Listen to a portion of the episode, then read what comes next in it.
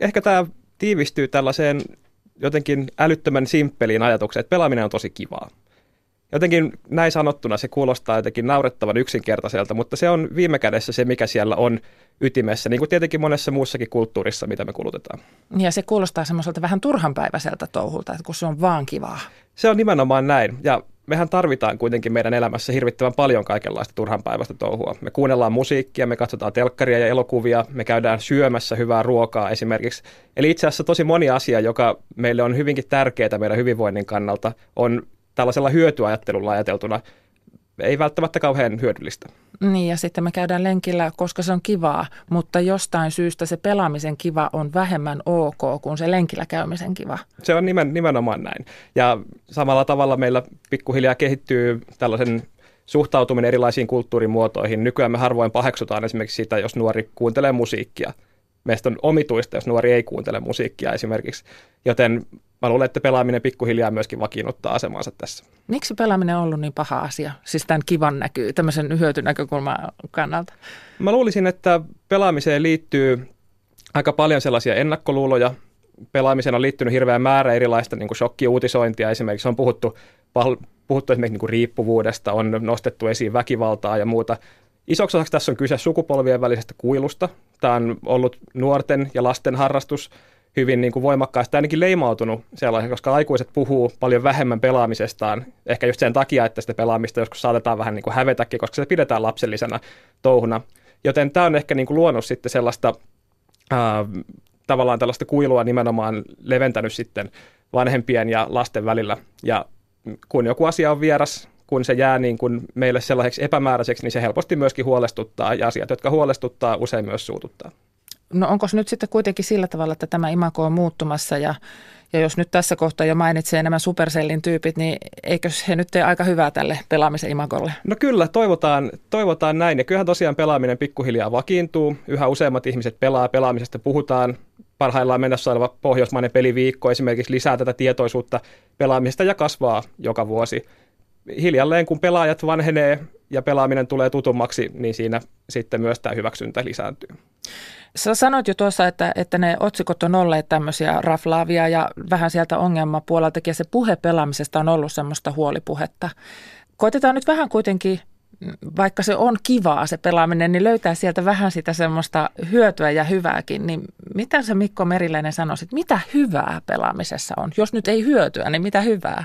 No esimerkiksi ihan tosiaan tämän kivuuden lisäksi, niin se, että pelaaminen on esimerkiksi hirveän rentouttavaa, pelit tarjoaa meille monenlaisia erilaisia kokemuksia. Me voidaan käydä huikeita tarinoita siinä läpi. Se tarjoaa semmoista urheilun kaltaista kilpailullisuutta niille, jotka sitä haluaa. Siinä voi kehittää omia taitojaan. Pelaaminen on, toisin kuin usein ajatellaan, pelaaminen on hirvittävän sosiaalista. Monelle pelaaminen on sitä, että mennään vähän niin kuin virtuaalisesti hengailemaan, vietetään aikaa kavereiden kanssa, vaihdetaan kuulumisia.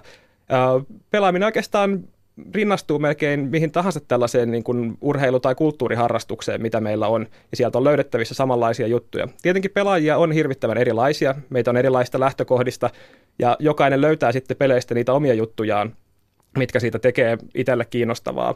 Mutta tosiaan näitä asioita esimerkiksi me tykkään nostaa esiin silloin, kun puhutaan pelaamisen hyvistä jutuista.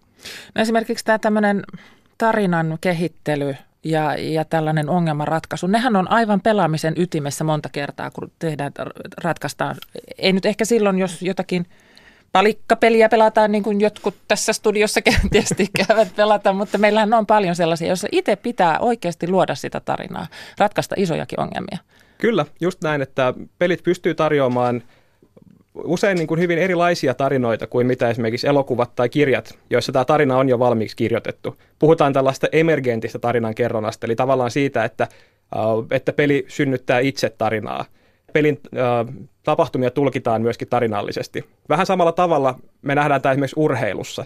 Meillä viime, viime niin kuin Fudiksen arvokisoissa Islannin tämä huikea tarina, missä tämmöinen pieni jalkapallomaa niin kuin nousikin yhtäkkiä tänne suurten joukkoon, niin siitähän syntyi nimenomaan tarina. Se oli dramaattinen tarina, jota, jota niin kuin kerrottiin, ja kerrotaan varmasti eteenpäinkin vielä. Samalla, ta- samalla tavalla niin kuin pelit luo tällaisia omanlaisiaan tarinoita, ja tietenkin sitten pelien fantastiset elementit antaa vielä paljon lisää sitten näihin tarinoihin, tarinoihin ja sinne annetaan sellaisia niin kuin täkyjä ja semmoista tarinakehikkoa myöskin, missä se tarina pääsee syntymään. Ja turvallinen paikka kokeilla erilaisia rooleja? On, ehdottomasti sellainen ihminen, joka välttämättä ei omassa arjessaan muuten ole kauhean äänekäs esimerkiksi tai ei tykkää ottaa sellaista kovin vahvaa roolia, saattaakin pelissä olla semmoinen hyvinkin johtava hahmo. Saattaa komennella muita tai olla muuten vain hirvittävän hyvä johtaja saattaa olla jotenkin persoonana suurempi siellä pelissä kuin mitä, mitä muuten, tai toisinpäin. Sellainen ihminen, joka tykkää arjessaan olla vaikka hyvinkin pomotteleva tai huomion keskipisteenä, saattaa sitten siellä pelissä saada semmoisen hyvän mahdollisuuden vetäytyä vähän syrjään ja olla sitten enemmän ehkä muiden johdettavana esimerkiksi. Ja olla hyvä siinä roolissa, mikä antaa siis sen mahdollisuuden kokea onnistumista myös sellaisessa. Nimenomaan, nimenomaan näin. Meille tekee hyvää se, että me voidaan saada kokemuksia positiivisia kokemuksia siitä, että me ollaan hyviä jossain, että me hoidetaan oma, oma tonttimme tai ylipäänsä osataan tehdä sellaisia, sellaisia asioita, millä me tuotetaan muille hyvää. Mikko Meriläinen, mainitsit jo tämän peliviikon, joka on tällä viikolla käynnissä, siis pohjoismainen peliviikko. Tänä vuonna peliviikon suojelija on Lightnear, tämmöinen pelifirma, jonka hittipelissä oppii hiukkasfysiikkaa aikaa. Tähän nyt kertoo jo siitä pelaamisen monipuolisuudesta aika paljon. Siis todellakin, mä olen kokeillut sitä peliä, en ole siinä hyvä missään nimessä, mutta kokeilin. Siinähän siis täytyy yhdistää erilaisia elementtejä ja, ja edetään ihan siis fysiikan lakien mukaan. Joo, kyllä pelit taipuu nykyään aivan hirvittävän moneksi. Jos tosiaan voidaan tehdä peliä hiukkasfysiikasta. On tehty pelejä, missä koitetaan ampua rakettia kiertoradalle fysiikan lakien mukaan. Tai possua. Tai possua. ja toisaalta sitten meillä on pelejä hyvinkin, niin kuin, hyvinkin arkisista aiheista. Meillä on pelejä masennuksen kanssa elämisestä esimerkiksi. Tai meillä on pelejä, esimerkiksi Sims-pelisarja, jossa eletään arkea yritetään hankkia opiskelupaikkaa ja työtä ja perustetaan perhettä. Eli tavallaan vaikea löytää mitään arkisempaa ajatusta pelille. Eli pelit tosiaan taipuu nykyään hyvinkin monenlaiseen ja sen takia Musta on hyvä, että nostetaan esiin myös erilaisia pelejä. Monesti me jäädään kiinni niihin esimerkiksi yleisimpiin räiskintä- tai urheilupeleihin, mutta tätä kenttää kyllä löytyy ihan valtavasti. Ja suunta on myös toisinpäin. Pelit tulee tällä hetkellä sellaisille elämänaloille, joissa niitä ei ole aikaisemmin ollut. Puhutaan siis tämmöisestä termistä kuin pelillistäminen. Ja esimerkiksi työelämään on tuotu tämmöisiä pelillisiä elementtejä tai peleistä tuttuja elementtejä. Ja sitten ehkä vähän semmoisena, mitä ei varmasti tule edes ajatelleeksi, että jos on tämmöinen urheilukello, joka antaa palautetta siitä liikuntasuorituksesta ja siellä on niitä graafeja ja kaikkea mahdollista ja se sitten antaa ohjeita siitä, kuinka edetään, niin siinähän puhutaan siis pelin elementeistä. Juuri näin. Ja tota, mehän opitaan hyvin pienenä jo siihen, että meillä on erilaisia tällaisia pelillisiä elementtejä. Me saadaan niitä tarroja sinne kouluvihkoon ja niin edelleen. Me laitetaan rasteja ruutuun ja katsotaan, kuinka, miten pitkä lukutoukka saadaan kasvatettua luokan seinälle esimerkiksi ja muuta tällaista. Niin se on ehkä meihin semmoinen aika sisäänrakennettu juttu. Me tykätään monista tällaista. Me kerätään leimoja kanta-asiakaskortteihin ja me koitetaan päästä seuraavalle bonustasolle, jotta me saadaan muutama prosentti lisää bonusta ostoksista ja niin edelleen.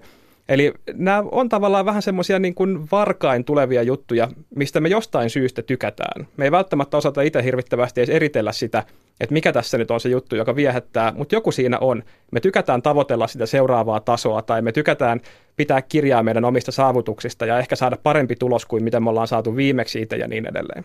Ja seurata sitä omaa kehittymistä niin kuin siinä bonusten keräämisessäkin. Nimenomaan, nimenomaan. Että joka, tuliko tänä vuonna joululahjarahoja enemmän kuin viime vuonna.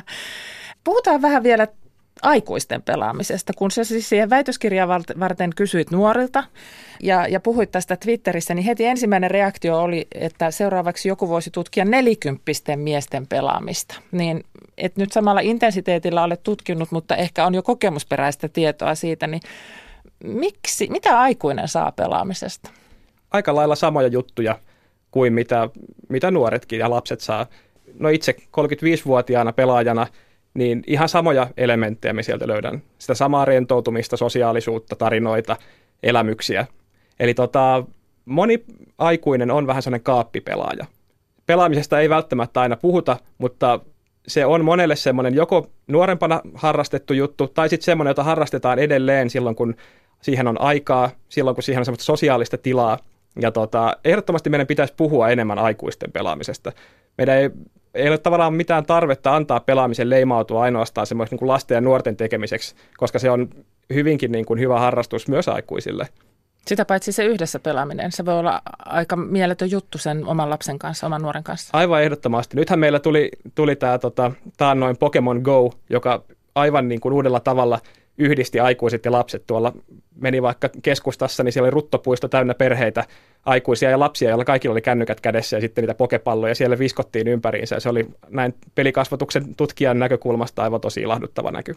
Ja se oli mahtava sillä tavalla, että se oli kivaa, mutta myös hyödyllistä. Että siinä nyt yhdistyi sitten ne kaikki mahdolliset, Kyllä. mitä aikuiset toivoo peliltä. Kyllä, ja tavallaan just tämä, että peleissä voi olla monenkinlaisia hyödyllisiä elementtejä, ja ne voi tulla siellä niin kuin sen pelaamisen hauskuuden semmoisena niin kuin lisätuotteena. Se on kiva, että niistä on hyötyä, mutta sitä hyötyä ei tarvitse nostaa tavallaan aina siihen keskiöön, vaan joskus asiat voi olla ihan vaan hauskoja. Pelasitko paljon väitöskirjaa tehdessä? Aivan todella paljon.